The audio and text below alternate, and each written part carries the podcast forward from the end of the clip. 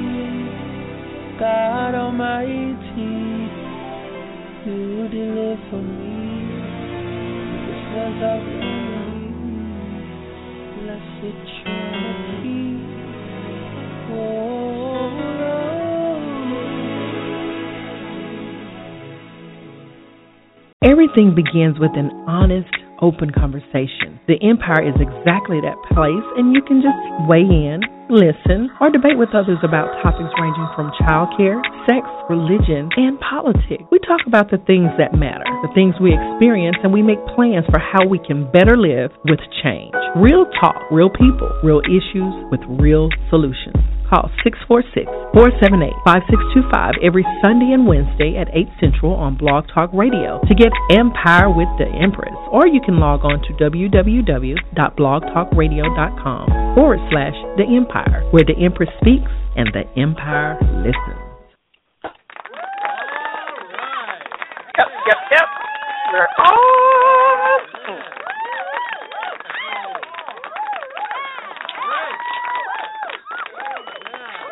Welcome, welcome, welcome. Welcome to the Empire. It is Thursday, March the 26th, 2015, and tonight on the Empire we have a special guest, Mr. Ciccone. See, now I done lost your last name. Ciccone, are you there? Yes, I'm here. I messed up your name.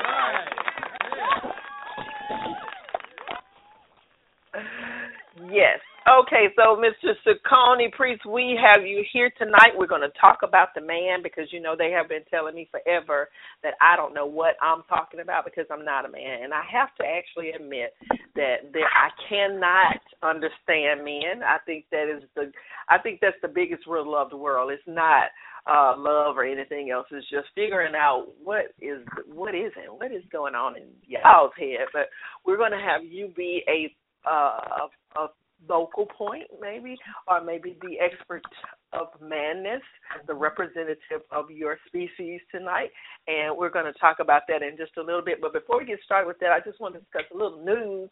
I'm pretty sure you know all of this news, but in case you've been under a rock for the last maybe five months, six months, seven months.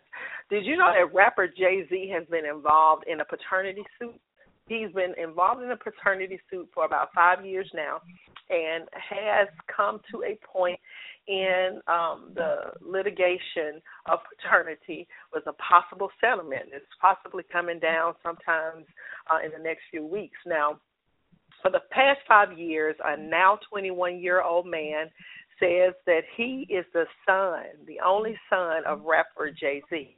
And according to the court papers, uh, Jay Z has successfully sidestepped and requested a paternity test for this child a few years ago and has offered to pay child support uh, because there had been a man who was on child support but had also uh, gone under paternity and was proven not to be the father this child, well, we can't call him a child. This young man, Rymir Satterthwaite, had dreams of becoming a rapper.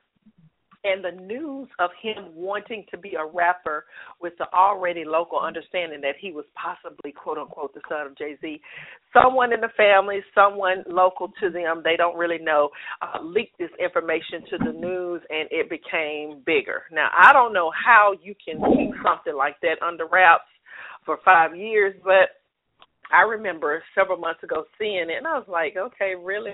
Just because you got a big nose like he does, you know, it kills me when they put the pictures up together and say, oh, that baby don't look nothing like his dad. That is not your child. That is really not the most clinical way to determine whether or not you have you know seeded a child or not but they the family's saying that they did not expect this actually the godmother of this child is saying that they've known since you know the early 90s that this child was possibly uh Jay Z's, and it was well before Beyonce. But uh, this is not the only rapper. I mean, Chris Brown too recently is in the news for something sort of similar. Of course, there is a, a definite age difference between Jay Z and Chris Brown, but uh Chris Brown has a what is it? Looks like he's got a nine month old um by a thirty one year old woman who has now um decided that she you know wants to um let people know that sh- that is his baby. Now he's never denied that he's had this baby. Actually, there have been word from his camp that supports that he yeah he supports this woman named Nina. She is Nina Guzman, 31 year old woman from Houston, who just decided, you know, she needed to let these little girls know that she had a baby by this little boy, which is first of all just kind of messed up. But Chris got upset not because of the you know the baby. He totally accepts the baby. As a matter of fact, he has been taking care of this baby and mom with um in a financial situation for, since you know the baby's been born and actually recently he's now wanting to move the mom and the baby closer to him uh, in addition to paying uh, unlegally uh, legally binding, you know, um, child support. Now he got pissed at this mama and decided that he was just going to just let the courts handle it because he was sure that the amount of monies that he's providing for the provision of this mom and child is well beyond what he would probably have to pay. But he's offered to just squash all of the immaturity which is he like I'm shocked that Chris Brown with his wilded out behind would even do this, but he's wanting to move everyone to LA, uh, forget about trying to do a legal um child support kind of thing through the courts. He just wants to be able to see his daughter on a day to day basis, which is the way it's supposed to be. It's amazing to me that the order of parenting is almost often not in the right way. Now, I do know that little bit of, about it, but we're going to talk to Saccone tonight about that whole man move. First of all, could you please introduce yourself to the audience um, so that they'll know who we're talking about and where your level of expertise comes from? Saccone? Okay, well, thank you, Empress. This is um, Saccone Prince of SacconePrince.com. Uh, I'm a in fact motivational speaker based out of Mobile, Alabama. I've been doing in fact motivational speaking now for approximately two years. Prior to that, I owned a 3D animation company for 12 years uh, called 3D Solution Providers, and we did 3D animation for local businesses here in the Mobile area as well as um, government entities. Uh, and as far as expertise, uh, I guess I have to get a, a little bit into my background. I'm married, uh-huh. and me and my wife have five kids. The oldest wow. is 27. The next oldest is 19. The next oldest is 15. Then we have a 13 year old, and we have a seven year old. Wow. So, uh, needless to say, yeah, yeah, I know they they are spread out to say the least. Uh-huh. Uh, but yeah. that actually it gives me a lot of material uh, for my like motivational speaking, at least from the standpoint of I I have had to learn how to talk to a 27 year old. I've had to learn how to talk to a 19 year old. I've had to learn how to talk uh-huh. to a 15 and 13 and 7 year old, and to communicate to them, uh, you know, on all of those levels I find myself having to kind of switch gears sometimes in the middle of a stream because I'll be talking to someone, I'll be talking to a 19 year old about something, and then I have to talk to the 13 year old about something. So I find myself always having to make those sort of adjustments and juggles. Well, let me ask you this to start with. Uh, I'm assuming you got girls and boys in there. And yes, I have three. I'm assuming mm-hmm, Three well, of which? Well, I was going to say that, that we have uh, two boys and three girls, and the boys are the bookends. So the oldest and the youngest, the oldest boy is 27, the youngest is 7. Then we have a 19 year old daughter, a 15 mm. year old daughter, and a 13 year old daughter. Wow. So we're hanging out in the middle. That that to me, I and I just think about that this in in any uh topic in, in anything that we discuss. You can't beat uh on on the job training. I mean, that it's not a whole lot that anybody could probably teach you about what you're having to live on a day-to-day basis because I mean, that's just what you do. Would you say that being cuz I was asked this question by a male who has a daughter who's 11. Now, my daughter is 9, but he asked me what I should do in a situation that he's having with his daughter. Do before we get into the topic, do you think that that's I mean, I, do you expect that people will be able to give advice just simply because they're in that mode, or is it independent of experience? Like, where where do you?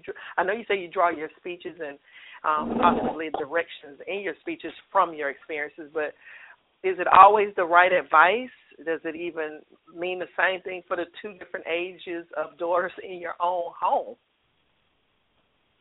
Well, one of the things I really try to do, especially with my kids, is you know you can oftentimes use examples of people in faraway countries and lands, you know, far, far away, and oftentimes they don't really see the connection. But when you have someone, maybe maybe a family member, or maybe a church member, or you know maybe one of their classmates, who has gone through something similar, and you can draw from that experience, you know that's what I found uh-huh. that really makes it more relevant for them when they can actually say, "Yes, I know somebody who did that, or I know somebody who was going through that. I actually know somebody. You know, this is not a fictitious ca- character, but this is somebody that I actually know, and I see the struggles that they're having." Uh, you know, as far as uh, the amount of experience, even with talking with other people, I've learned that you can learn from everybody. I mean, you really don't know what people have gone through or what they have dealt with, what sort of background they have, and they can offer you advice. And my thing is, if it fits, if it's if it's the solution to the problem that you're having, use it. You know, uh, okay. uh, don't just don't just limit yourself. You know, to in fact the people that you think you know this person has the answer, this person has. I mean, you can learn something from a homeless person as well as you can from the the uh, CEO of a Fortune 500 company. So I've learned never mm-hmm. never just look for your answers in one particular place or even from one particular person. You have to have an an an an open mind to at least be willing to listen to what someone else has to offer. And like I said, if it fits, mm-hmm. use it. Mm-hmm. Uh, it's amazing that people because I had this one woman who was all the time giving me advice on my children during the time that I was divorcing. They were very, very young. Actually, they were just beginning elementary school. One was in pre K and one was in the first grade. And she was giving me all this good advice. And it was sound, but I didn't know until years later that she didn't have no kids and it was like, oh my god, like how could she even know that? But that's that that actually reinforces what you just said. And tonight we're not particularly sticking with kids, but with the man, that's just to me is hand in hand. They go together, and you you gave to me an outline which was wonderful because it gets me to try to stay focused. Because sometimes I'm all over the place. Because you could say one thing and it'll make me think of something else. So this actually was great, and just the order of what you sent me was shocking. And if if you want to share uh, the different bullet points, we could do it that way. But the very first thing on this outline says husband, and I thought that curious. I do understand it from multiple perspectives, but and I but I want to know why um you know, point A says before you find a wife, you need to find yourself. Is every man um, to be a husband, or does husband and man come synonymously? Well, I'm so glad that you asked that question because it really gives me an opportunity, to, first of all, to say that although I did this this outline up, it was more so for me to help me stay on track uh, as far as the point okay. I wanted to make. Because like you, you know, yeah. in fact, when things come up, you know, in fact, your mind starts, you know, starts to wonder, and uh, we mm-hmm. call it chasing rabbits. You know, you know, a rabbit pop up, you chase mm-hmm. it over there, and then another one pop up, and so you know, you're all over the place. But as far right. as the actual order that I uh, that I put this in, uh, because and we'll go through through each of these, but I wanted to talk about at least these three points. One being a husband, yeah. two being a father, and uh-huh. then three being a mentor. And the reason that I put uh-huh. husband first is, well, as I mentioned that, you know, like me and my wife, we have five kids. My oldest uh-huh. son was a product of of a high school, in fact, relationship. And so, uh-huh. consequently, I had a child when I got married, uh, back to my wife. Uh, and well, okay. and just to keep it real, I'm you know because I know that you can't help people by you know you know by not being honest. Even right. me and my wife's oldest daughter, she was in the wedding pictures. if that says anything. okay. Right, right, right. because she was born in November and we got married in December. And okay. so, you know, she was she was actually in the in the like wedding pictures. And the reason that mm-hmm. that that I wanted to actually stick like with this outline because I know and I mean I, I love my wife, I love my kids, all of that. But I realized that there was mm-hmm. something that we forfeited. There was something that we gave mm-hmm. up uh, by putting the cart before the horse, if you will. We really mm-hmm. didn't have a chance as a couple to really get to enjoy each other without the responsibility of mm-hmm. kids, you know, without having to find a babysitter, without having to worry about, you know, uh uh do we have enough money for, you know, milk and pampers and, and for daycare. We didn't have that opportunity. I mean, I literally when I got married, when me and my wife got married, it was instant family. You know, mm-hmm, uh, mm-hmm. you know, we were, you know, in fact, we were dating, of course, prior to us getting married. But I mean, I, for lack of a better term, I just jumped into the deep end of the pool. I had a wife and I had a mm-hmm. new baby. So, so we really forfeited a lot of time that that could have helped us deepen our relationship. And I mean, just being able to just kind of go away for the weekend, you know, without having to really, mm-hmm. you know, to be concerned it amazes me how uh, how having a child it changes your thinking. Yes. And I, I'm gonna get to that a little later, but I mean, just even even if you go somewhere, you realize, okay, I can't do anything stupid and get myself locked up, right? Because I have a child, right? You know, you know, you right. tend to make your decisions based around the fact I have this responsibility.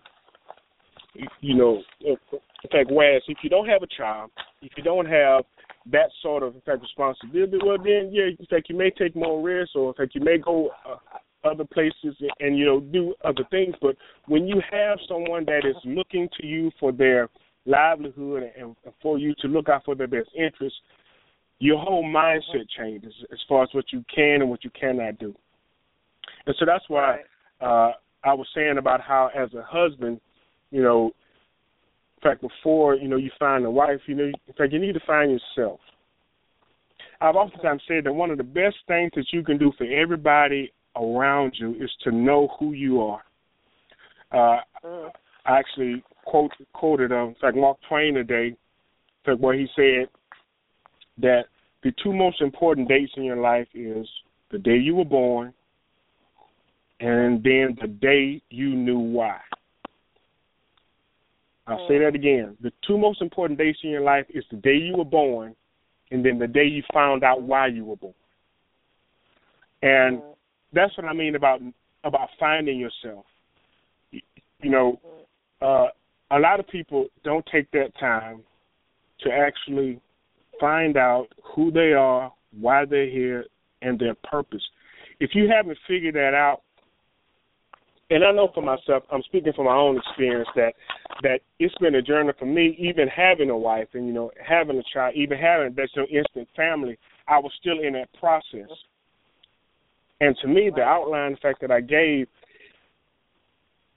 it helps because it allows people an opportunity to become I know they say that that you know there's no I in team, but there are individuals on a team. And in order mm-hmm. for it to be the best team, you have to have the best individuals working as a team. But oftentimes what happens is we don't take the time to get to know who we are. And because of that, we bring a broken individual into a relationship with, unfortunately, sometimes, most of the times, another broken individual. And and that's not mm-hmm. saying that you have to be perfect to get married, but you at least need to know who you are and where you're going in order mm-hmm. for you to in order for you to make the determination, okay, am I hooking up with the right person? Are we going in the same direction? Do we have some of the same goals, dreams and aspirations?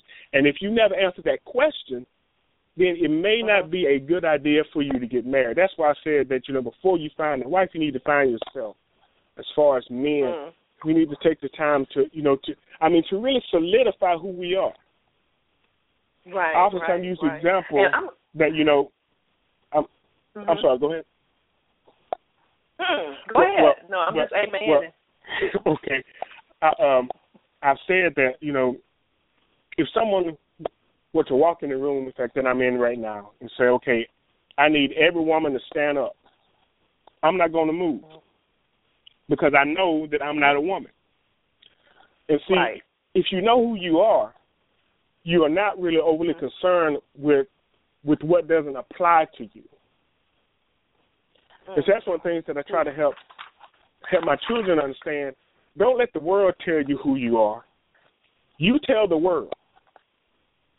Uh-huh. I don't care what they right. label you. I don't care what they call you. I don't care what name they put on you. If it doesn't apply, if it doesn't match up with with with who you know you are, you can leave it on the ground. Leave it where they live. Don't right, pick it up. Right. Don't don't claim it as your own. And so that's what I mean about finding yourself or knowing yourself. Our our slogan at com is introducing you to yourself. Mm-hmm. Because that's a big as one. I said, if you ask the average person if they know the sense, they're like, "Yeah, I know myself. Yeah, yeah, yeah." You know, like, why would you ask me that? Well, then you start asking them questions. Well, why do you do this? Or, why do you act like this? Uh-huh. Why do you respond, you know, so so harshly? You know, in fact, when you're stood up or when no one returns your calls, right. or why is it somebody being late? Just I mean, just cause you to just fly off the handle. And uh-huh. sometimes people use the lame excuse, well, that's just the way I am. Well, in reality, right. there's a history behind that behind that behavior, and they have yet to actually they have yet to actually find out or just take the time to go back through their life and find out why. This journey for me started when I was in college. And I'm gonna be real vulnerable and real transparent because I know, as I said before, people can't, in fact, they can't be helped. Uh, you know, if you hold back. Actually, when I was in, that's wonderful because that's what we do on the Empire. We're about transparency. We're not trying to get in your business, but I think right, that the right. more honest that you are, the better the message. I mean, it just is absorbed so much better. I knew you was good on this. I knew it was gonna be okay. Go ahead. I'm sorry. Yeah. Well, uh, in when I was in college, I noticed a a a, a pattern, you know, with the like young ladies I was dating, and it started me to question myself. And the pattern was in eighty percent, or in the relationships that I was in, eighty percent of the time, the woman was the one that ended the relationship. I mean, I found myself just, I mean, I would, I was hanging on for dear life, unless they were, you know, like key your car crazy and bust your windows out. you know, I was there. Yeah. You know, you know, I was there hanging in, uh, hanging in with them. You know, trying to make the relationship work. And then I started questioning myself. I, I said, you know, Sakona, why is it that you know you you hang on for dear life? What is it about being in a relationship? I mean, what what pushes you or what drives you, you know, to the point to where, you know, you won't or it's hard for you to let go. Now, I do want to say this. In a way, that can be a good thing, and that can be a bad thing. It can be a good thing uh-huh. if if you latch on to the right thing, but it can be a bad right. thing if you latch on to the wrong thing. You know, uh-huh. so the same thing that can be your strength can also be your weakness. But I started that Mhm. process of of trying to figure out why is it that I had a hard time. I mean, I was just so forgiving. I would, you know, keep giving chance after chance, and I started to look at my own history. I started to look at my own upbringing. I started to look at my own like relationship uh, with my mom, and I, you know, discovered several things that really it helped me understand why I did what I did. Not just the fact that I did it and that's just the way I am, but I started asking the question, why is it? Um, Right. I remember hearing this interview with Tyler Perry, and he talked about how he was in a situation. He was dating this young lady, uh, and you know they had gone out to dinner, had a good time, came into his place, and you know kind of one of those things that one thing led to another sort of thing. and mm-hmm. she turned off the lights. Well, like when mm-hmm. she turned off the lights, he got upset. I mean, he got he got he got hard. I mean, he just got so I mean uh, so so frustrated and and just so so angry to where she had to turn the lights back on and she had to calm him down. And mm. she asked him, she said, you know, why is it, you know, what happened? And through some counseling and talking, he admitted that well he had been like molested as a child and that every Mm-hmm. time it happened it happened in the dark. And so when the lights went out, that triggered that. Mhm. And so he had somewhat of an involuntary response. The reason that I use that example is because there are things in all of our lives that we do that get on our nerve, that push us to the edge, or that will have us clinging or holding on to something that we should be letting go of. But we need to understand why. We need to take the time to understand why. And oftentimes we don't do that until we've been put in a position where somebody holds our feet to the fire or makes us mad or makes us upset. Right. And then and then Right. they tell us in that in that heated moment and we take it defensively and we never deal with it. My thing is why wait until you have been called out on something or why wait until, you know, you you've been put in the back of a police car to Mhm. admit you got a problem. you know, Mhm. you know, if you know, if we take the time to actually look at ourselves, and I mean, really start asking ourselves, why, why do I do that? Why does that upset Mhm. me so much? Why, Mhm. Why do I have a problem, you know, with the person that lies? You know, is it because I was Mhm. lied to as a child and no one ever came through, or, or you know, so so, and I mean, in fact, the list goes on and on as to the things, but Mhm. but if we never take the time to ask the right questions, you'll never get the right answers. And most of the times we're Well, looking at what said- people. I'm sorry, go ahead. what people what people are saying. And I, I just want to not forget this this point that you just made me write down. You said um that you you know if we do it in the right order, um, then it's just a, a better happening. You're able to have an experience with that woman, the person that you chose Right. to be with. But when you have this ready-made family, you have to combine all of these responsibilities together.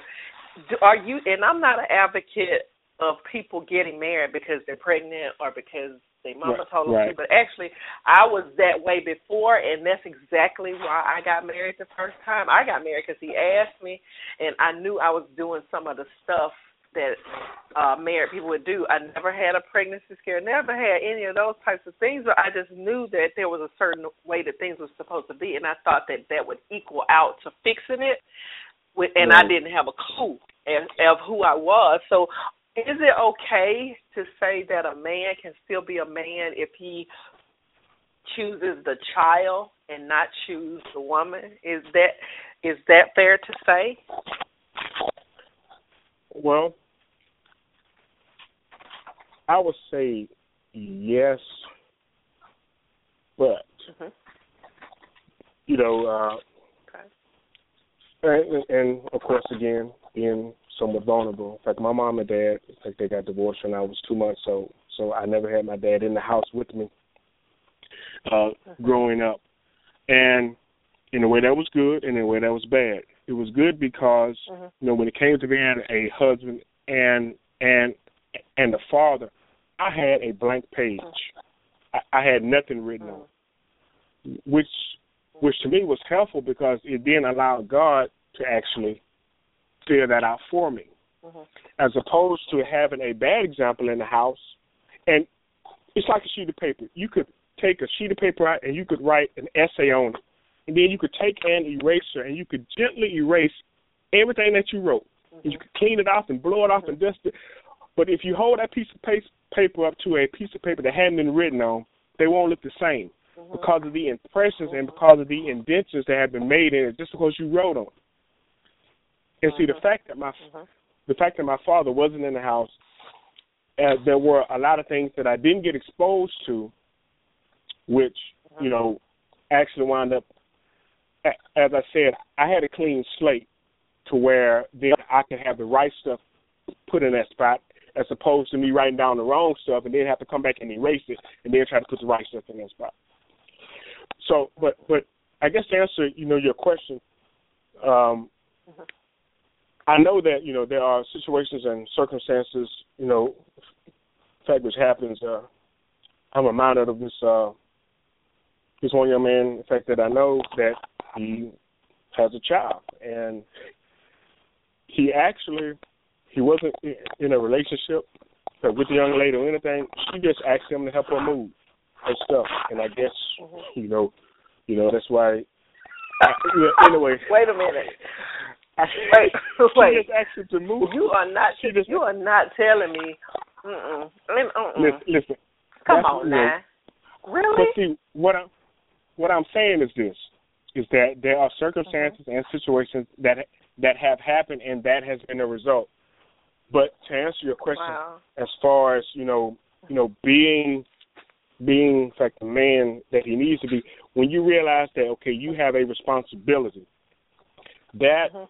That takes that takes the place of you know your agenda. I tell my kids all the time, if you make a decision to bring a child into this world, and most of the times it's not, hey, I want to go have a baby, but it's, hey, I'm having sex, right? And then you wind up getting pregnant. Right. I said, if right. that's the case, I want you to take take your right finger, and I want you to push pause on your life for 20 years. Mm. Just push pause on your life for 20 years because it's not about you anymore. It's about the child. Right. You know, everything that that you know you wanted to do, all your hopes and dreams and goals, they get on the back burner if not put back in the refrigerator. Because now it's not about you anymore but it's about the child. And that's the approach that I took with my oldest son. And that was okay, look, I have a responsibility now. I can't, for lack mm-hmm. of a better term, just piss my life away. I have to be I have a child that I have to provide for. So I really I started distancing myself from people who are not trying to do anything. Like they're not trying to go anywhere. Uh, I'm, and you know, it's not like I was trying to be funny or anything like that. But hey, look, I have a responsibility. You, you don't have a child. You graduated high school. Okay, fine. You can just you know just just go from here to there. But I I have to get it. That's why I went back to school. I mean, I after I finished high school, I got my associate degree in electronics. And then after that, I went and I got my bachelor's degree in electronics. So. Uh-huh the driving force for a lot of the success that I have right now, you know, was my responsibility. Uh, uh, and there again, going back to my, in fact, my own upbringing, being raised by a single mother and seeing just how much she struggled. I never wanted my child or my children to go through that. I even tried to reconcile with my son's mother. Unfortunately, that didn't happen. But uh-huh. I did everything I did everything I could to be in his life in order so that he would know what a man was and what it meant to be a man. And now I I now, can tell you right now. I'm sorry. Mhm. Well, uh, you just, just said I, I, you you just said I can't I, I I gotta just kind of sidebar on that when you said that you tried to reconcile with the child's mother all the time knowing that you just really were trying to be be present for that child. It, it was nothing about her. I'm not saying you didn't like her or anything. I'm just saying like I, is that a good reason to go back? Because I think on a woman's perspective, like women do that all the time. That's why you got so mm-hmm. many crazy baby mama um stories right, from right. the, the guys. She crazy. She's a baby mama from hell and this and that. And it's because she's not over him. The baby happens to be with her, but she's not over him. So is it right. okay for a man to go back when he really don't want her? Like should should would you advocate that? I'm just asking because well, I don't know. Well, and and and I I can only speak for myself and speak for the situation that you know I found affect myself in. You know, uh I never wanted, you know, my kids to grow up in the house without me. I never I never not wanted to be in their life. I always wanted to be there.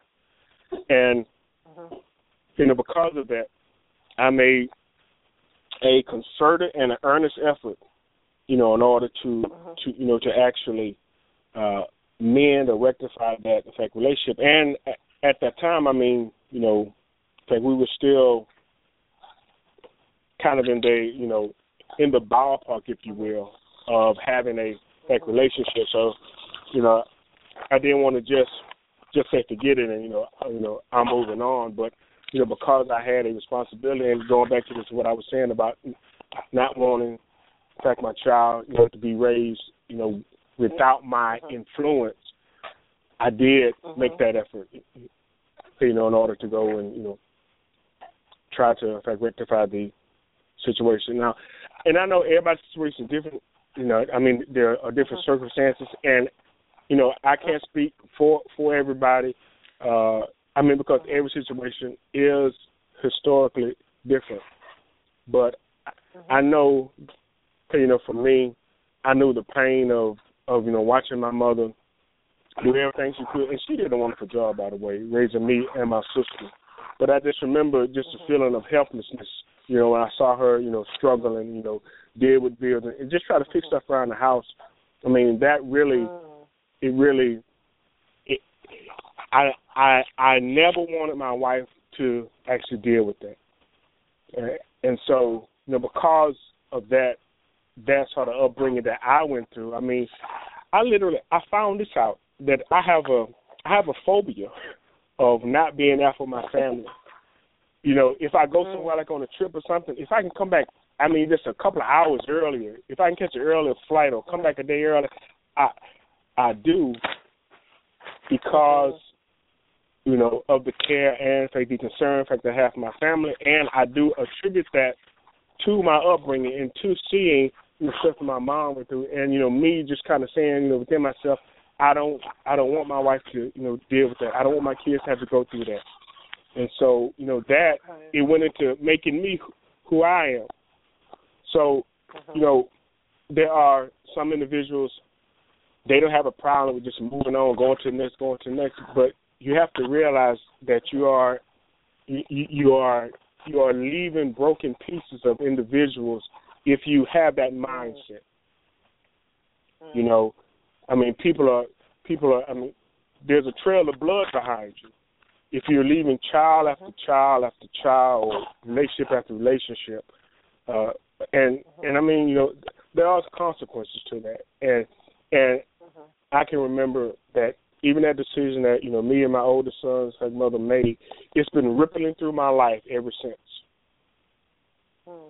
I mean, there've been times hmm. when when just that one decision over 28 years ago, it actually it it it it's been rippling through my life ever since. You know, just causing hurt and heartache kind of over and over again. And but you don't think about that at the uh-huh. time. But uh-huh. as you look back over it, you know, and we've all heard the the uh, statement, "If I knew then what I know now." You know? mm.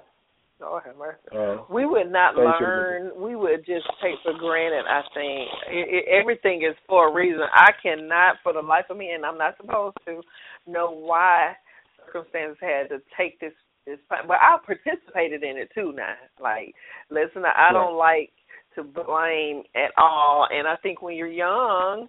I mean, you you can't be. You had to be just about a teenager having this other baby because you ain't that old. So you 17. were just being right. You were just being you were just being what it was to be 17, which is to be irresponsible, which is to try to mimic adult behavior. You know what I'm saying? Like that's what people do at that age and unfortunately the responsibility still is just as heavy regardless of what you meant to do it and not it just is and um it it's made you who you are today, um, for sure. True. But True. um you have here on here, you know, starting a family, um, understanding how the marriage works and with children, like how in the world did you even figure that out? Because you had like you there there's a definite separation of roles. I know as a female, as a mom, I never got that whole wife thing down. Never. Like I was married for ten years. I know how to mm-hmm. do housework. I knew how to cook. I knew how to provide for those children, and I knew how to make a work list of getting things done. But I'm not sure if that was the marriage. I, I'm not sure um, that either men or women know that. What does that mean for men understanding how uh, marriage works when you got these children? Well, I know like we live in a day and age where people are trying to like redefine marriage, and you know I'm not here to talk about that. But like what I am here to talk about is is is is what I know that has actually worked for me and that is using okay. the biblical definition of marriage. You know, because if someone comes kicking on our back door in the middle of the night, uh-huh. everybody's going to line up behind me. Uh-huh. They're going to line up behind my wife. I don't expect any of my kids to be out front. Everybody's going to be looking to me because why? I'm the man. You know, um, uh-huh. being able to, you know, to to protect and to provide for my family, is, you know, are some of the things that you know I take to heart. I mean, I take it as if okay, this is my responsibility, this is my obligation, you know, uh, to be the breadwinner, to provide. I can't even imagine going to my wife right now, and I'm in my mid forties, saying, "Hey, look, you know, I think I'm gonna stop working. I think I'm just gonna retire and just stop working." And I know she's gonna look at me like, "And what you gonna do?" you know, um, you gonna get out of here. right. exactly. Exactly. Exactly. Uh, so so so I mean, for me, as far as understanding how like marriage works, there are there are certain goals uh, that that have to be at least in my mind set and kept like when it comes to marriage. Uh, there's a mm-hmm. in fact there's a scripture in fact that I to reference. It's, it's, it's in the book of Ephesians chapter five verse twenty five. It says, "Husbands, love your wives, even as Christ loved the church and gave Himself for it." Mm-hmm. That's Ephesians five and twenty five. And I, and mm-hmm. I mean to me those are some big shoes to fill because mm-hmm. as I look at mm-hmm. as I look at everything that Christ did for the church, He didn't just come and die, but He came and He showed us how to live. And even with his disciples, even though he talked a lot of time in parables, and you know, he he gave uh, you know he, he preached and he ministered and gave and gave speeches. His disciples they would come to him and they would ask him stuff, and and he would explain more to them than he did to the masses. And what uh-huh. that said to me is that as a husband, I need to make sure that my wife understands what's going on, where we're going, like what we're doing, I need to make sure that I invest in her, that I take the time. You know, there was never a time that that the disciples came, you know, Jesus asking a question, and you know, he he really scolded them, just like get out of here, you know, what, what's wrong with you? But he took the time to communicate to them, and that's what I took away from that. As a husband, I need to make it a point to communicate with my wife.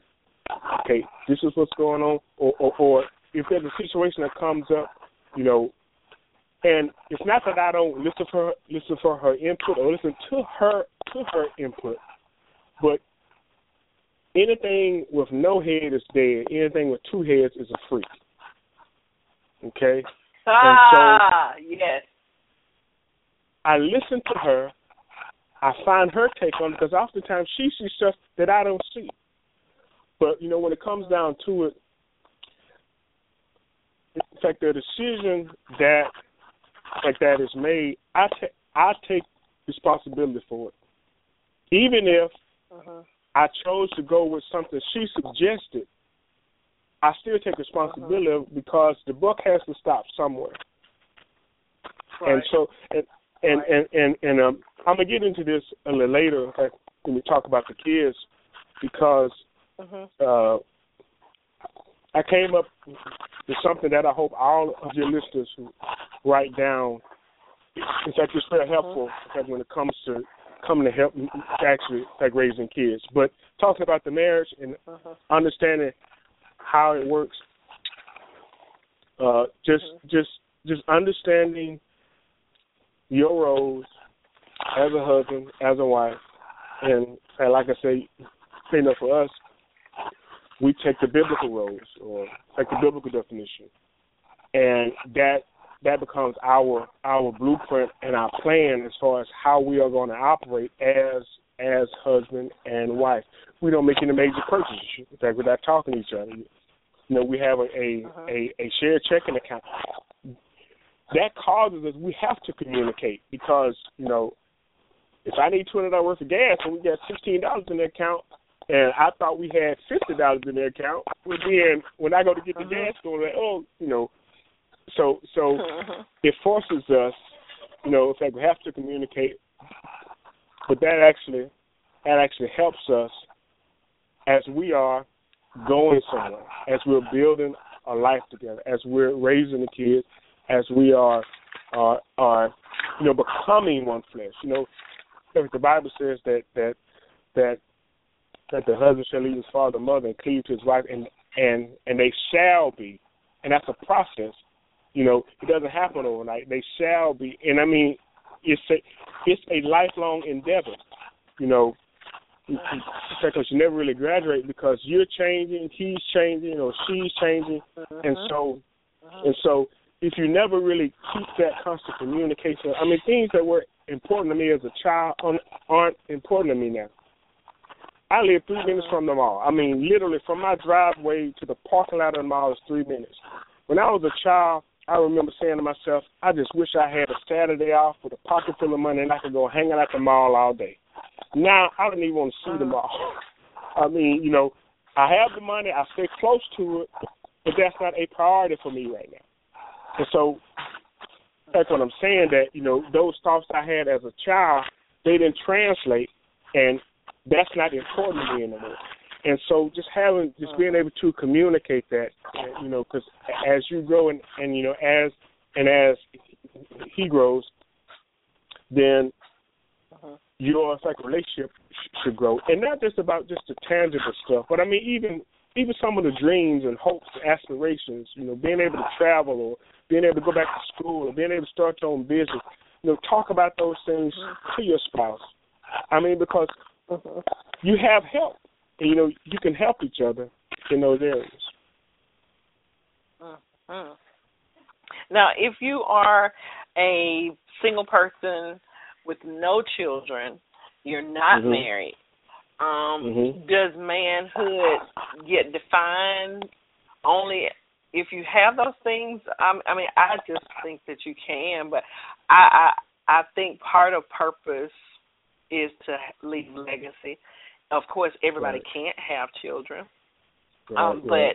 but it's not all it's not all in the birthing process. Do you think it's okay for men? Because I'm gonna tell you, I did a show probably last year. I'm not sure what time uh, of the year, but it, there is a growing number of sound in education, sound in vocation, men who are straight, you know, and but they're mm-hmm. choosing. They are literally choosing not to have children, not to get married, and it's almost like it's a it's it's self, it seems selfish to me just because I, maybe I'm just a woman. But is that mm-hmm. like an option of man? Like, it just are you really full tanked up as a man when you don't have any other responsibility but yourself? Well, and this, of course, is my opinion. Right. Uh, but you know, m- most men, or the average men, not all, you know, they it's like they want to accomplish something. You know, they want to have uh, a you know something that they can say I've done, and uh-huh. if it's not in the area of you know marriage and with kids, most of them throw themselves into their career or into their own uh-huh. endeavors, their personal endeavors. It may be their hobbies or something. Uh, uh-huh. So, so to answer like your question, you know, manhood is not necessarily, you know, defined by being a husband, being a father, you know, uh, and, and and and and and everything that comes with that. But manhood can quite honestly be defined as being responsible. Uh-huh. And if you don't mind, I want to jump a little bit because, uh-huh. I mean, we can come back to Go that. Ahead. In fact, that really it brings me to a list, and fact, this is just not for men, but this is just for people in in general. And something that I oftentimes tell my kids. Uh, I actually gave them three words, and those words were broken down by age, by by an actual age range. Uh, and you want to write this down from age from from birth. Yeah, yeah. Okay, write it down from from birth to seven. From birth to age seven, the word that I gave, that I found myself telling my kids over and over and over again was wait. Wait, just wait. Be patient. Wait, just wait. Just wait. Just give me a minute. Just wait. Don't, just just just be patient. Just wait. Well, from age mm-hmm. eight to fourteen, the word that I said to them most of all was think. Think. Why did you walk in the door and let it close? I'm coming behind you with an armful of groceries. Why did you? Because you weren't thinking about anybody but yourself. you know, think. And just what's take the word time. again? You saying? Oh, think, think. Think. Yeah, think. T H I N K. Think. Oh. You know. uh Okay. Okay. Sometimes it's like if it's not happening in five minutes, or if it's not three feet from them, they're not thinking about it. You know, uh. you and I if we're standing out on the street talking and two blocks away this walk wild or jumps the fence or break loose, we're going to run. because 1st mm-hmm. of all, we can't move as fast as we did when, when we were younger. We're not going to wait until he gets to where we are, then try to move. We're going to right. we're to make it a point. Okay, look, we need to start moving now before it gets to us. But like I said, and I mean, not not every child goes through this but for the most part, uh-huh. this is what I've experienced: is that a lot of times their brains are working, but but they but they're not putting them in gear. You know, they're not engaging. Uh-huh. You know. Right. They're and not so making the connecting the dots.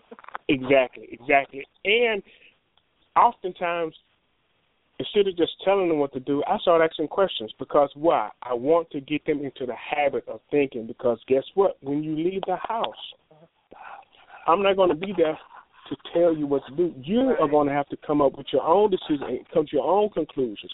And if you don't learn that now, you're going to have a hard time when you get out. The third word from age 15 to 21 is responsibility. Mm-hmm. Because if you learn how to wait and you learn how to think, you'll be able to take responsibility for your actions. Not just the good ones, but even the not so good. It's not just the flattering ones or the ones that get you the applause, but even the ones where you messed up. You know, I, I tell them all the time that the mark of maturity is being willing to take responsibility for your actions, good or bad. Uh-huh. And see, most of the times, if they don't wait and if they don't think, they have a real problem with taking responsibility because you know they realize that okay, I'm in this position that I'm in because I didn't wait or I didn't think. And like I said, I'm speaking from experience myself. I tell my kids all the time, I'm not perfect, and you know, I've been I've been open and honest with them because just because you fall in the ditch and you get out of it uh-huh. and you're embarrassed, don't let your child who's coming down the same road fall in the same ditch and not say anything. You know, you don't have to go into right. all of the details and name names and you know all of that, uh-huh. but but what you do owe them is a warning. You know, I've oftentimes said uh, that that that if you get on Interstate 65 North heading from Mobile, if you keep driving, you're going to get to Montgomery. I don't care how fast or how uh-huh. slow you go, you'll get there, uh-huh. and it'll tell you like Montgomery 168 miles, Montgomery 142 miles, Montgomery 89 miles, Montgomery 30 miles. If you keep on Interstate 65 eventually you're going to get to Montgomery. Uh-huh. So I don't That's care how fast or or how slow you're going, you're going to get there. Mm-hmm. So so so even with even with the kids, even with helping them through that process, not only did I give them those words and I keep telling them over and over again, but I also use this example. I tell them, say, look, I'm not raising, I'm not raising kids. I'm raising adults. They were like, you know, what do you mean? It's like we're not adults. I said, okay, do you wait till you get to school to put your school clothes on? They say no. I said, do you wait till you get to church to put your church clothes on? They said no. I said, do you till you get in the pool to put your bathing suit on? They say no. I said, well, you always get ready somewhere else, right? They say yeah. I said, well, you, you don't wait until you become an adult to learn how to be one. I said, now is the time, and this is the place where you learn the lessons, the skills you need to take care of yourself when you leave the house. I'm not just trying to be a mean ogre and just, you know, make you do stuff that you don't want to do. I'm trying to help you understand that the world that you're going into, they're, they are going to, they are, they they have a certain expectation of you, and that you've been taught these things, and that you've learned this stuff, that you learn how to read, you learn how to think, you learn how to take responsibility. Because there, there, there, there are a few things worse than having an adult that that that, that is impatient, that that can't think things through, and that won't take responsibility for their actions. You know, so trying to help help my kids understand. Okay, look, we're going somewhere with this because you're not going to be staying with me when you're 40. Okay, I'm not staying with my parents. You're not going to be staying with me. And you know, one of my kids said, "No, I'm, my daughter. I'm gonna stay here." Huh? My daughter says that. My daughter says that right now. She's like, "Mom, you know, she."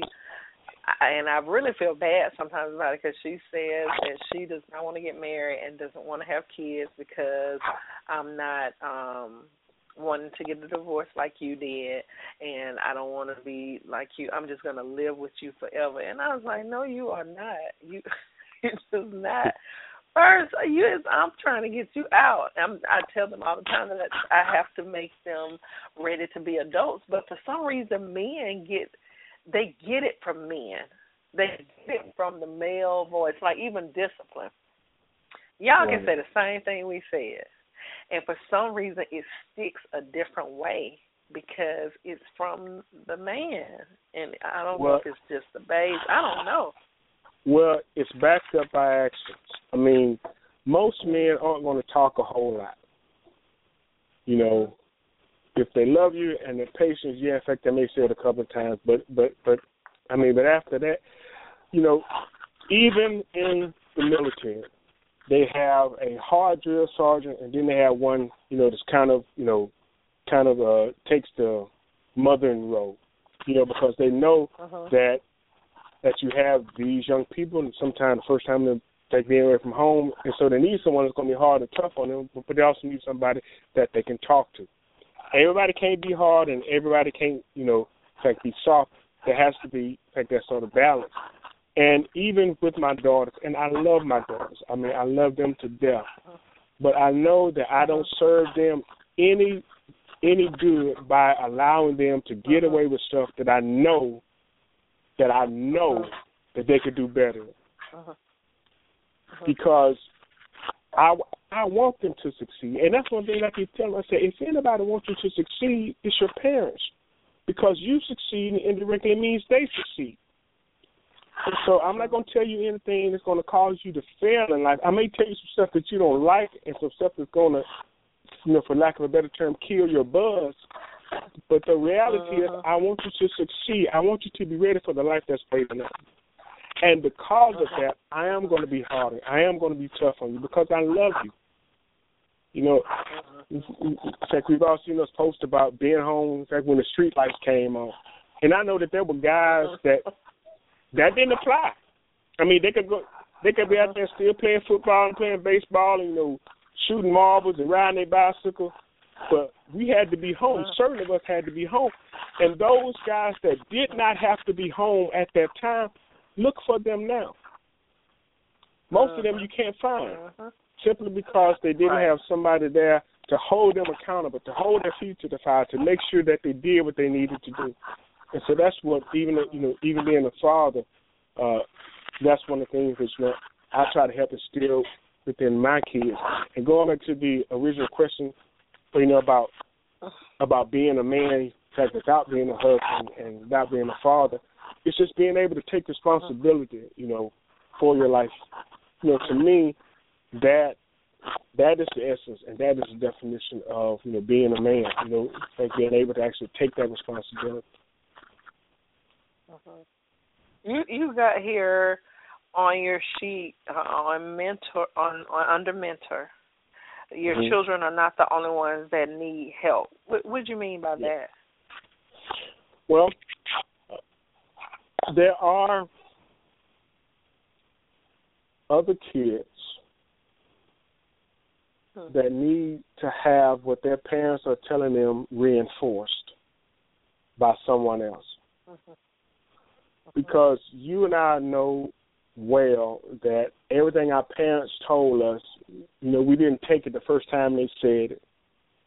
And that most of the times, you know, they said it several different times and we still didn't get it. Uh-huh. You know, but it took somebody else outside of the house coming along saying the same things that they said. I remember talking to my oldest son and uh sharing some sharing some information with him and I told him I said, Look, don't don't take my word for it. I said, I want you to go out and you find somebody else that you know and respect, someone that has your best interest in mind, and you ask them the same question that you just asked me, and see what they tell you. And if they mean you any good, they're gonna tell you almost exactly the same thing that I told you. See, the truth don't need any propping up, and the truth don't expire. Ooh, if you don't preach right there, cause that's my saying. The truth don't need no help. Yes. Go ahead. And it doesn't go I bad. It doesn't, you know, it doesn't spoil. When you tell us somebody the truth, right. you you know uh-huh. you have to tell them, all right, look, don't go anywhere else. You know, just listen to what I'm saying. No, if it's the truth, right. they can go. They can take it wherever they want to, and they'll find out that what you're saying is true. I had this yeah, coworker of mine. Right. I had this coworker of mine, and she had her grandbaby, and her grandbaby uh-huh she would oftentimes, you know, like want to grab and touch stuff like her keys and her cell phone. well, it's like what my coworker was doing. She started telling her, "Okay, well, no, sweetie, that's hot. That's hot." And her uh-huh. her grandbaby, you know, she touched the stove and found out the stove was hot, and she burnt her hand on the stove. And so, uh-huh. you know, she said, "Stove hot, hot." So she was telling her, you know, that her keys were hot, that her cell phone was hot, well, uh-huh. her grandbaby, she was looking at, okay, I can't touch that because that's hot. That's hot. Well, but then uh-huh. it's like when the grandbaby sees somebody else pick up the keys and they don't drop them because they're hot, somebody else pick up the cell phone and they don't drop it, you know, because it's hot. You know, the grandbaby start questioning. Now, wait a minute. Now, you just told me that was hot, but you know, Jim over right. here, he picked up his cell phone and he didn't burn his hand. See, you can't, and and and, and I had to tell her, said, you can't do that because once once they find out that you're lying about something, they're gonna question everything uh-huh. that you say. So right. I know what you were trying to do is you were trying to keep her from from from taking and losing your keys or sticking your cell phone in the in the couch cushion uh-huh. and you know you're not being able to find it, but you're going about it the wrong way. Because as she gets older, she's gonna question everything that you say. You know, because she found out, well, okay, those keys aren't hot, and the cell phone isn't hot. Now the stove is hot, but you told me these other things were, and now I found out that they weren't. So can I really trust what you're saying? My point is that when you tell your child the truth, and not just your child, any child, and that's what I was uh-huh. saying about, you know, your children are not the only ones that that need help. You can you, you can pour in, in, into the life of any child, especially as I said, when you want the best for them, when you want to see them succeed. You know, when, fact, when you're not trying to steer them down the wrong path when you realize that, uh-huh. oftentimes I have given kids ride to work, and my children tell you this now. Most of the time that I have like little talks with them, we ride in a vehicle. Uh-huh. Why? Because I have a captured audience. You know, they can't just open the door and step out. Because you know, I'm going 30, 40 miles an hour, so so they have to listen to me while uh-huh. we're in the vehicle. And there was this young lady in our church that uh that was a, a, a good friend of ours' daughter, and sometimes pay my kids and I, in fact, we would go and pick her up from you know work and take her home. Well, in that ten minute drive home, some of the same stuff I was telling my kids, I told her. because as I said, just reinforcing those sort of values, reinforcing, you know, some of the mm-hmm. things that you know, she need to be focusing on and doing. I tell kids all the time, I said, don't go to college just to say I went. If you're gonna go, go to finish, and don't let anything deter you. Don't let anything get in your way. Anything that's keeping you from walking across the stage, you need to let that go. You need to put that off. You need to push that off until until later. But go and get your education because once you get it, they can't take that from you. You know. Mm-hmm. So so so understanding that your other children, and that's one of the reasons why I do mentoring. Like just last week, I was, uh, in fact, I was speaking at my alma mater, Blood High School, and I was speaking to the seniors, and I shared with them a lot of stuff that I've already talked about tonight, because I realized that look, there are some kids they may not have a father in the house with them, or they may not have this sort of information being given to them. And I know right. that I myself, I would have wished to have somebody to to, to tell me and share with me yeah, a lot of stuff that I'm sharing with them. Mm-hmm. And so, yeah, you know, mm-hmm. you have to give back. You can't just be well, you know, it's just about you know my own little uh, uh, uh crew here. Because mm-hmm. if I don't help my community, who are my daughters going to marry? Who are my sons going to marry? Mm-hmm. If I don't instill or reach out beyond, in fact, the borders of my own home, am I really mm. doing my kids justice? And mm. it's not just about about making a name for yourself, but but it's also about helping somebody else. You know, mm-hmm. if you are in a position to help and don't, in fact, the Bible says, you know, if you can do right and you don't do it, well, that's a sin. And so, mm-hmm. you know, for me, I tell people all the time, a lot of people are afraid to speak. I'm afraid not to. I mean, mm-hmm. given everything that I feel that God has put in me, I mean there there there's a weight of responsibility, you know, that I carry in trying to, you know, help not just my children, but any child that I listen. And I, and and I know you know you got some hard headed children out there that don't want to listen. And but but but but but even that even that you can't just call them hard headed and and I really wish I wouldn't have said that but there are things that they're going through that that has them in that position. It's going back to what I was saying earlier about right. understanding why are they upset? Why are they so angry? What's going on? Don't just label right. them as being, you know, you can't do it or, or you won't make it. But why is it that you are like the way you are? And mm. as I said, you know, that's a whole another whole another like discussion.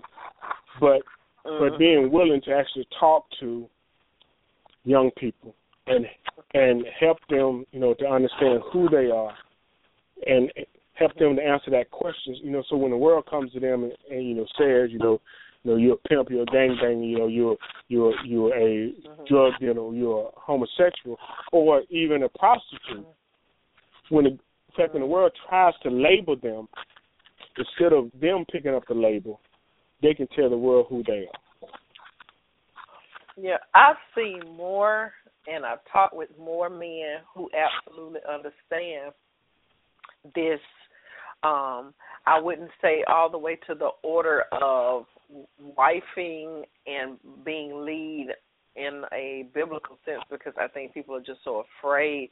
But the responsibility is already it's like it's already there. They got kids, they they do everything except for take vows and have this public acknowledgement of the responsibility that they have and if that's going to change anything but when um you have a parent that is obviously wanting to participate uh i i reached out to you in part because i had a father and I've, I have several um, men who are either ex-husbands or their boyfriends committed long term boyfriends and they just get so much drama about their manhood and it's always related to the children.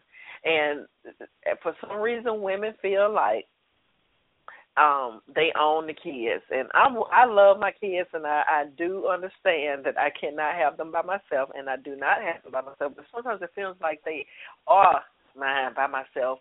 But i understand the need for that other person to have mm-hmm. as much room and as much place with them as I do because it's necessary for them. It don't have anything to do with me. It has nothing to do with me. And I think men feel the same way, but they catch so much hell. And it's sad to say, women perpetuate this issue, and what they have. It's like a it's like a, a going joke or a running theme that if you leave her, if you leave her or you don't want to be with her and you actually move on with your life, that you're not going to get to see your kids, that you're going to be set up to be a weekend dad, that you're going to be manipulated out of the ability to be as much as you still can be because you're literally not really under the roof, but um emotionally still connected to that woman. And it's like guys almost are set up to not do it and they check out. Like they check out and they say, Well, you know, I have my own kids. I've even heard men say, I cannot find myself being a little league coach and helping someone else's child because I can't even get access to mine. It's like they refuse to still be the you know what they can be um because they can't change the mindset of this other person and I know personally I've dated men who mm-hmm or wanted I wanted to date them, but they couldn't even get over the fact that they would they understood the responsibility that comes with a woman with children and what mm-hmm. my expectation of that is and if they cannot give that to their own flesh and blood they feel conflicted they they feel like i cannot be all of this with you and your children and then i don't even i can't even get to my son you know it's like they're mm-hmm. bound to that person in that situation, what do you say to those guys? Because I don't know what to say to them, except for well, you know I understand and. Yeah, well, and well, you know, we kind of talked about this a little bit earlier, uh, and that was one of the reasons why I tried to reconcile, like, with my son's mother, you know, my my uh, oldest son's mother, uh, you know, because I didn't want, I did not want that to be the case. Uh. But you know, to those individuals, and you know, I know that I mentioned you know scripture, and and, and I mentioned you know uh, about our my relationship, fact with God. I know that I've had to. I mean, there was a lot of praying that you know I had to do, especially in fact with my uh, oldest son, and I mean not just for him, but even for myself. But but I still did everything I could. Every every opportunity that I could be there for him, I was. Uh-huh. You know, because like I uh-huh. said, I hadn't checked out because I knew I knew what it's like to be raised without your father, and and I didn't want my child to fall into that same category. So to those men, uh, you know, even if you find a young lady that has children, and that you love her and you love her kids, but you may have a child somewhere, or you, like you may have children somewhere that that at this time you can't be in their life. Don't let that keep you from from being able, you know, to help. Fact, the people that you're with. I mean, every mm-hmm. every opportunity that you can to be there for your kids, be there for them. But just because you can't be there with them every day, don't let that keep you from not helping someone else, not helping right, right, like right. some other child. You know, because mm. you know, like the whole thing about it takes a village, you know, to raise a child mm. is mm-hmm. true. And you know, mm-hmm if we don't stand in the gap, even if it's not for for our kids, but you know maybe for for some other kids, then mm-hmm. I mean, what hope do we have? You know. Mm-hmm. Mm-hmm. I, I just it's shocking the number of kids that don't. You know, I I I I try. I do. I love my kids, I, and I think everybody who has kids should love their kids the most. You know, you should always start with giving as much as yourself to your own, and I do understand that. At the same time, it's hard for me not to love on my kids as friends the same way I love on them. Like I expect that something in them is either close enough that made them friends to begin with, and that's why mm-hmm. they're friends, or that they've been purposely placed. And I think I, I think about purpose in a lot of things, and some people just don't. And it took hardship, and for me to be at the bottom of not having access to anything, for me to realize, oh, this is orchestrated like this for me. So instead of fighting, I got to work through it the same thing is true with the kids. Like it's amazing. Like my and and this is without me even really knowing. My mm-hmm. daughter's best friends at school. Both of them have uh dads in the home um per se, but they're deployed.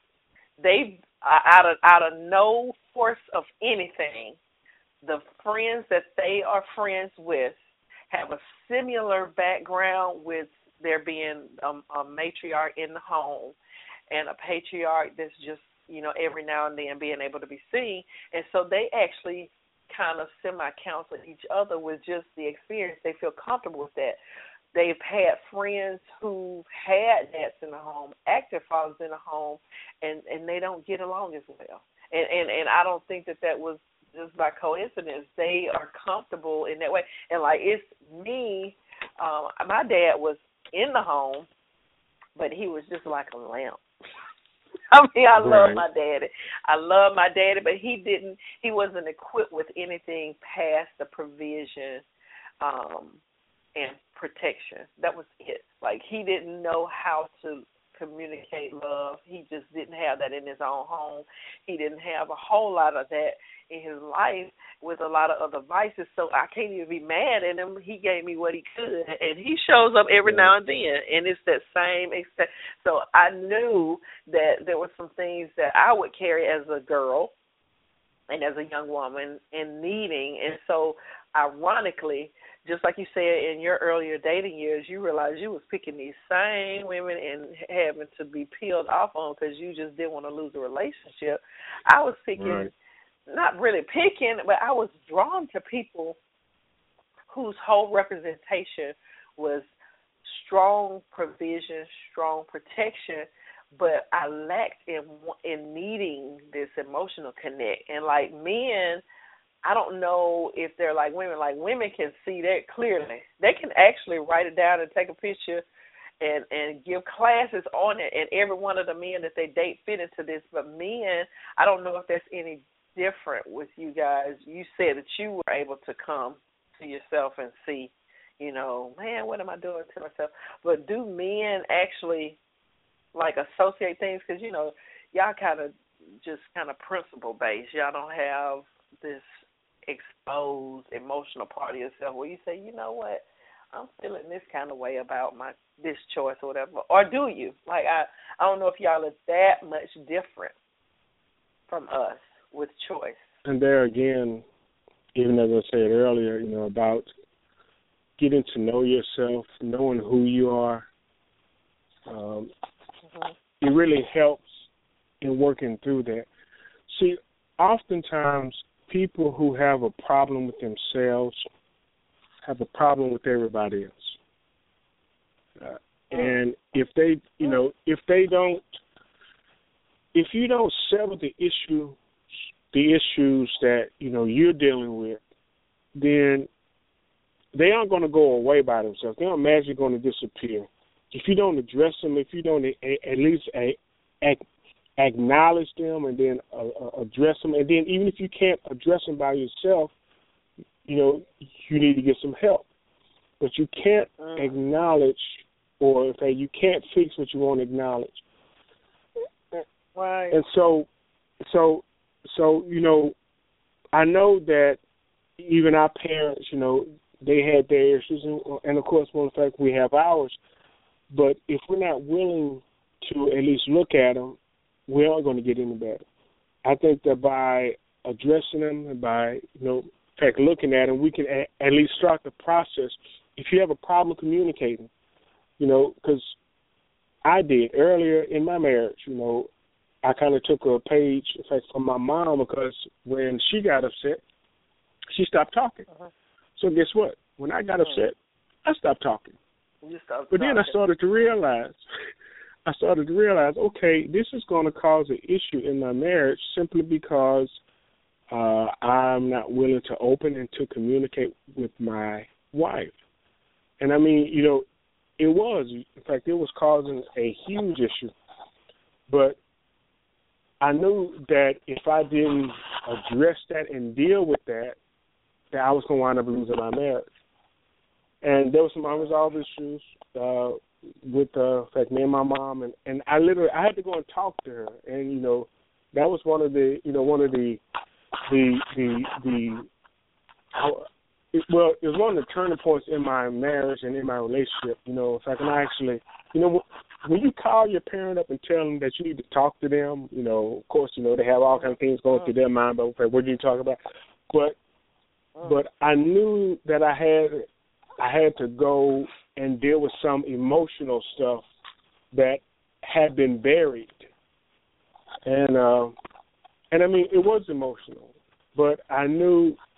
I I I wanted my marriage more than I wanted the comfort of not uh of not having to actually address and deal with that. And so I spent time, you know, at, at least talking to my mom about that, trying to trying to fix that. And I mean, it it did a world of difference, you know, for my marriage because I stopped expecting stuff you know, from my wife that I should have got from my mom because I was expecting, in fact, my wife to come in and just kind of plug in all those holes that I had. And she was looking at me like, okay, I can plug in this one, but I don't know about the other you got. you know. What I said, that's huge. That that right there is huge.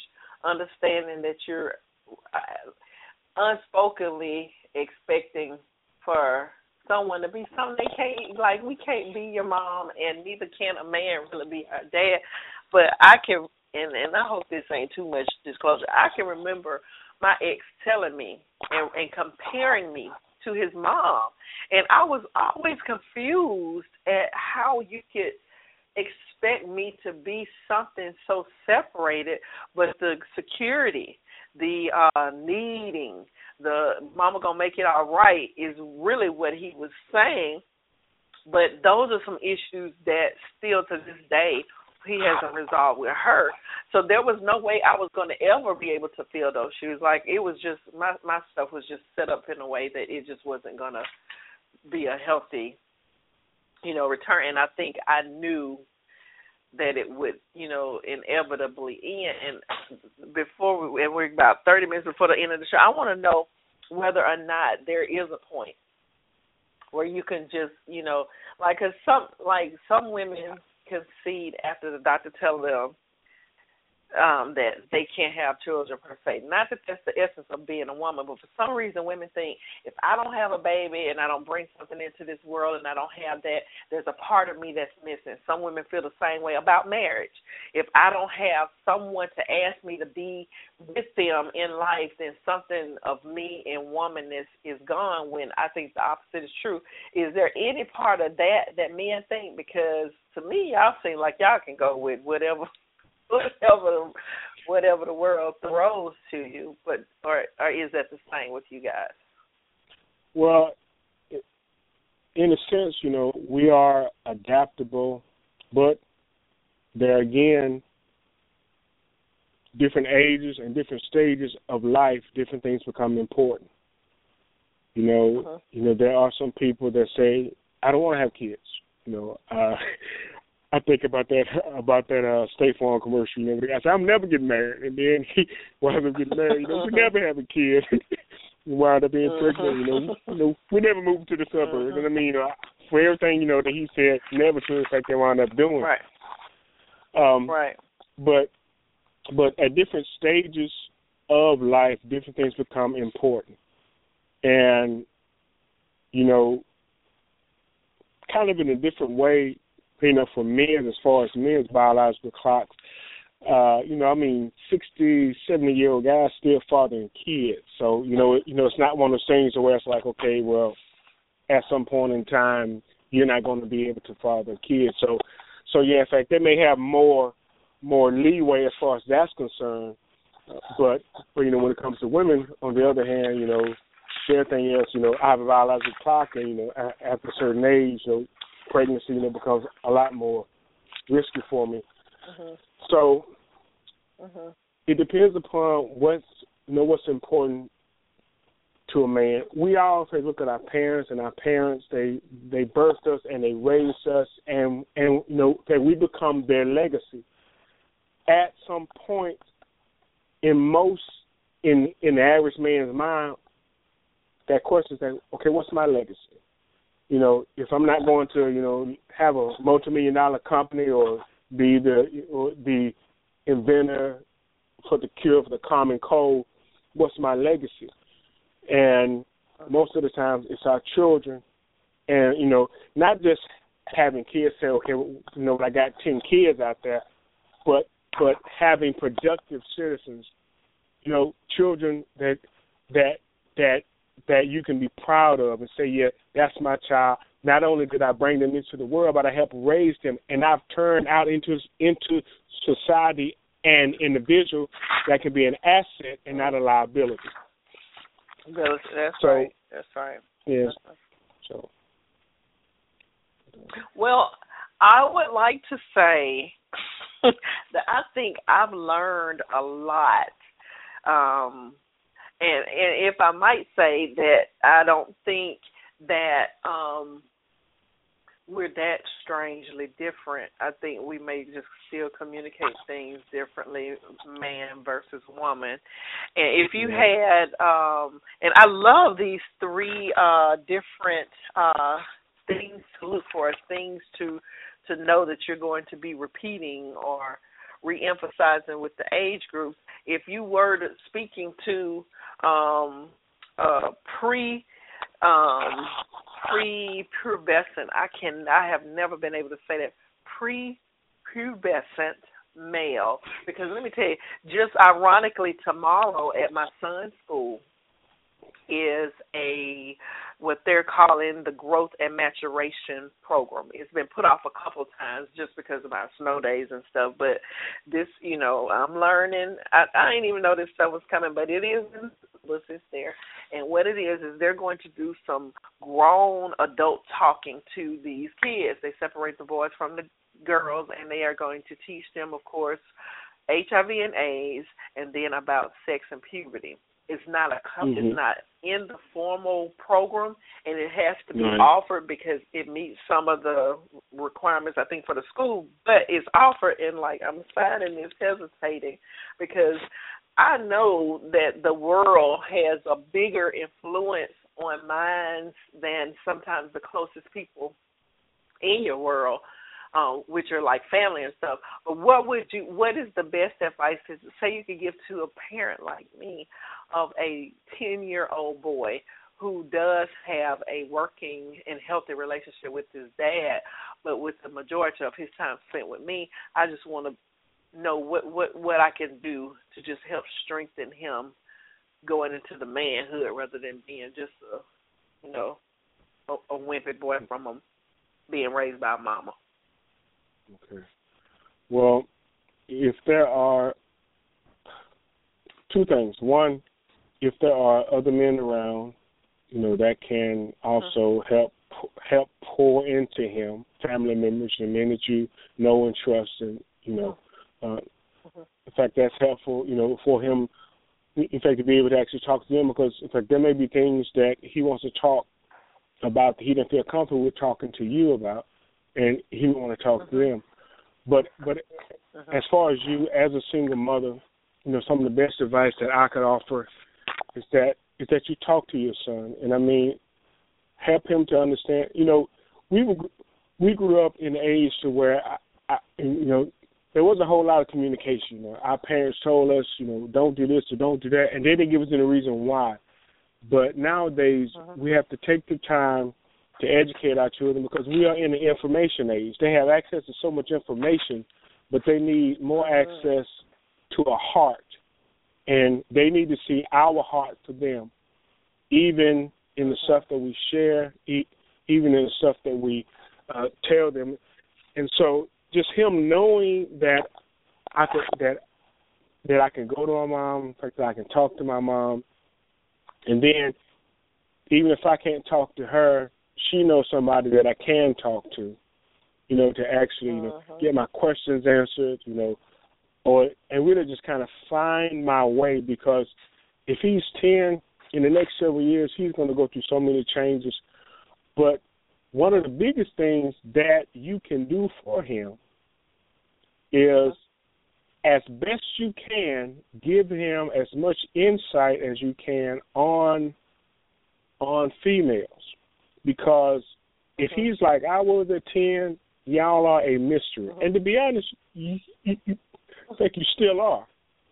But uh uh but but I mean, you know, really that's one of the things that actually makes y'all so attractive is that we can't figure you out. And, you know, don't lose that because that's one of the things, you know, that really that really kind of kind of draws men to women.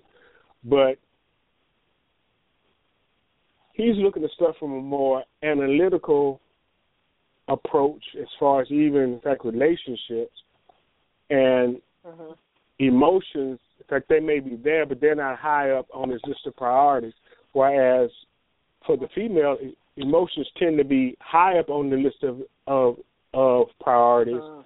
and and and and I'm not going to say logic, but you know, just kind of, um, you know, like you know, y'all. Sometimes y'all, you just want to do something. I don't care how much it costs. I don't care. You know, okay, what we have to do. This is what I want to do. Well, okay, if he has a hard time like, reconciling that because he's looking at at it from the standpoint where I don't have enough money to take you to the movies and dinner, so we need to pick Mhm. one.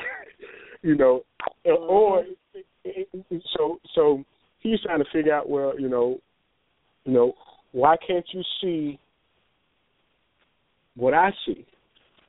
Uh-huh. And so so just you know just helping him you know to you know just giving him some sort of insight as to uh-huh. kind of how women think and how women operate. That's one of the best things that you can do for him. But also, you know, just talk to him, let him know that you're there for him. You know, uh, and, I mean, you know, just be honest with him that because even as I said earlier in, the call, I really don't think that you know that n- n- no one gets help with falsehoods and half truths. You know, Mhm. uh, I've been honest with my kids. My like middle daughter, uh, in fact, she just went to the prom. Uh, went to her her boyfriend's uh, prom, and I, in fact, reminded her, you know, she's 15 he's 17. Wonderful young man. Uh, you know, daddy approves of him. Mhm. But but I I told both of them. I said when I was your age, me and her boyfriend's age, and when she Mhm. and uh, and and and and in fact when my son, my oldest son, mother was her age, we had a child. Uh-huh.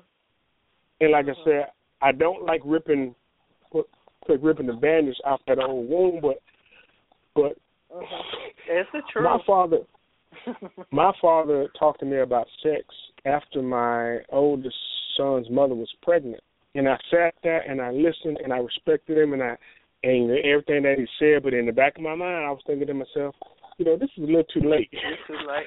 you know, all the stuff that you're telling me now is a little too late because she's already pregnant. Okay. Mm. And so I, you know, I keep telling my daughter, especially my daughter, and I know they get embarrassed and I don't want to hear about that. I don't want to talk about that. I said, look, I would rather you be embarrassed now than you somewhere laying up in the hospital with your legs open, pushing a child out. Mhm. Mhm. And so-.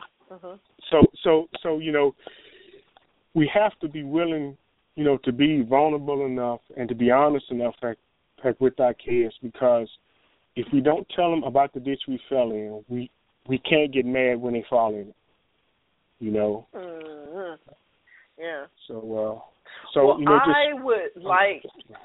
I, I I would love for I just I I'm- I'm going I try to align with people who have similar not that I want I'm trying to get you know determine the life for my kids or anything like that but I want them to have the influences that I'm at least influenced in a positive way with so I, I will definitely keep that in the back of my mind concerning what you know what to have uh exposure wise for my son and I think I'm gonna have to go to this little Ooh, I, we didn't even have this class. Like I don't even know why, but I guess it is. It's necessary. We didn't have AIDS either when it was my right, turn, exactly. you know, to do that. So we have to.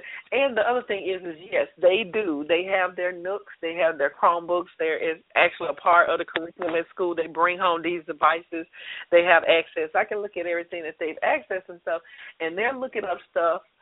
And I just look through it sometimes. I'm like, what, what was they looking up that for? And I know they're exposed because I'm not that old either. I know that right. some stuff is embarrassing, but we have to uh, give them the opportunity to learn the truth rather than just what everybody else is thinking. Do you have any events coming up uh, soon, or want to advertise for anything uh, in the near future? Well, I do want to invite um, each of your listeners. You know, they can connect with me on Facebook. Um, I think I'm the only Cicone Prince out there uh, and in fact they can even uh, can well can they go to my website which is ciconeprince.com. That's C I C O N E P R I N C E dot com. That's all like one word. Uh, I'm also on Twitter at Cicone underscore Prince, uh, and on Instagram. Uh, I think it's at Cicone Prince on on uh, Instagram. Um, but as far as events, I'm sorry. Mm-hmm. No, no, no, no. Well, go ahead. In fact, I was saying, as far as any events coming up, I don't have any per se, but I do want to invite all of your listeners to check out my like YouTube channel because I have several of my speeches up there. You can actually go to YouTube and just search for Cicone Prince.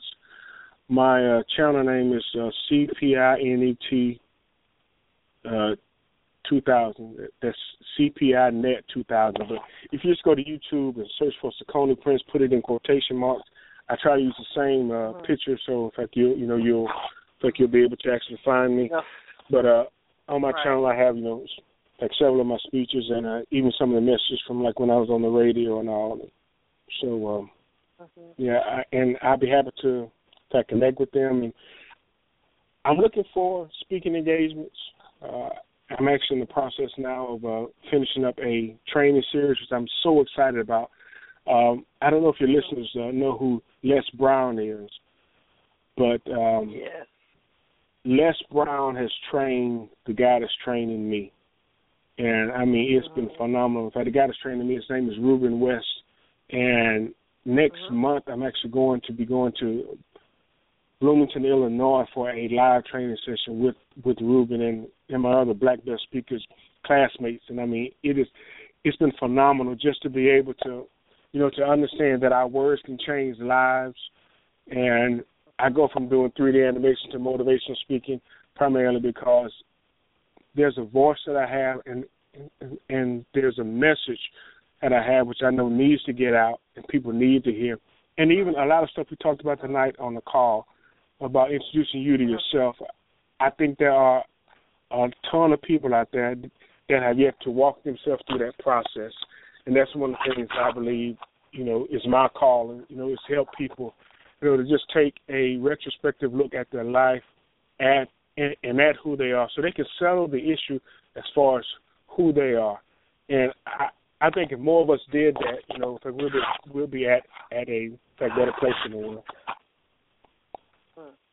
Thank you so much for being on the Empire. A little quick snippet before we Even though the, the Empire was born out of my personal experience and endeavors, the Empress welcomes everyone into the Empire. If you would like to be a guest, a co-host, or simply want to suggest a topic to be discussed, contact me by email at empresscooperdavison at gmail.com or by my website at www.theempress.com. I'm here. I'm you.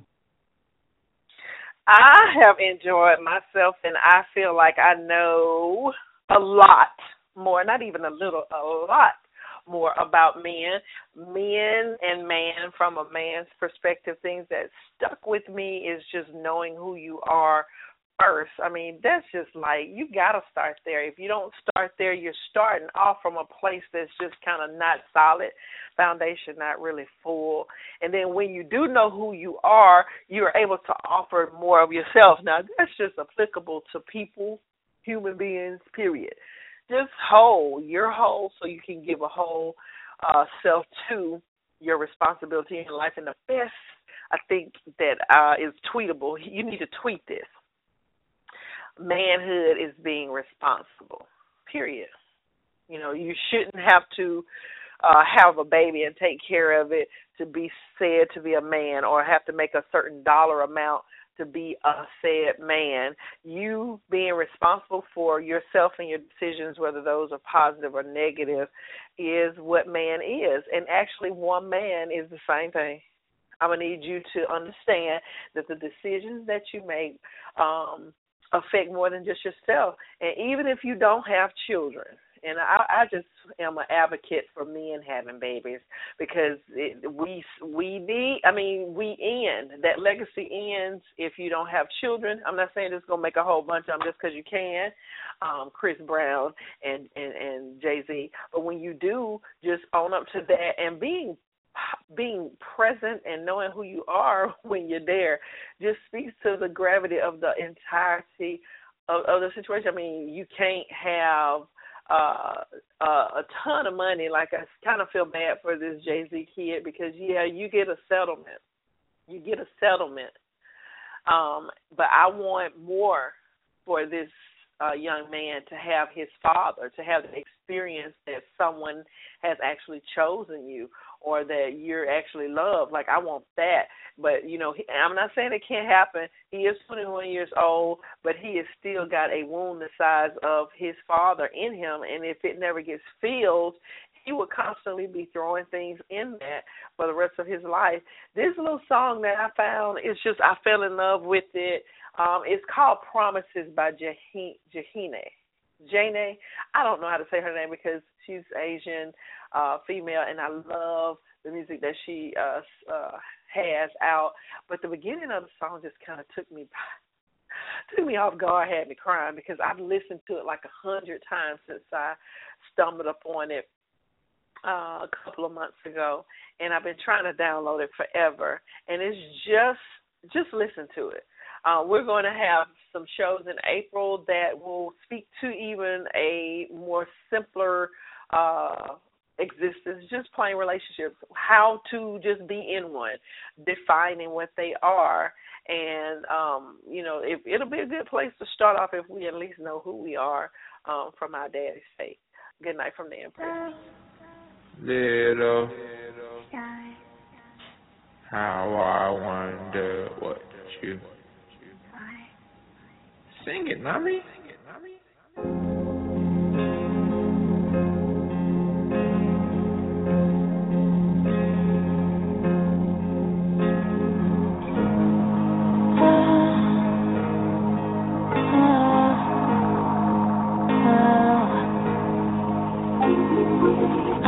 Coming home late night. I've been sleeping past daylight. I'm waking up, you're not by my side. Baby, that ain't right. I wanna be there with you. I really do be missing you. Everything I do for you, and I really do adore you. You're getting so big now, and you're making me so proud. Cause you are such a star, and you know that you are. So every single little moment, I be there to hold your hand. I need for you to know that. Easy for you to know that. Anything should happen, anything should happen, cause anything could, anything should happen. Know that you'll be alright, know that you'll be alright, just promise you'll be alright, promise you'll be alright, if anything. Alright,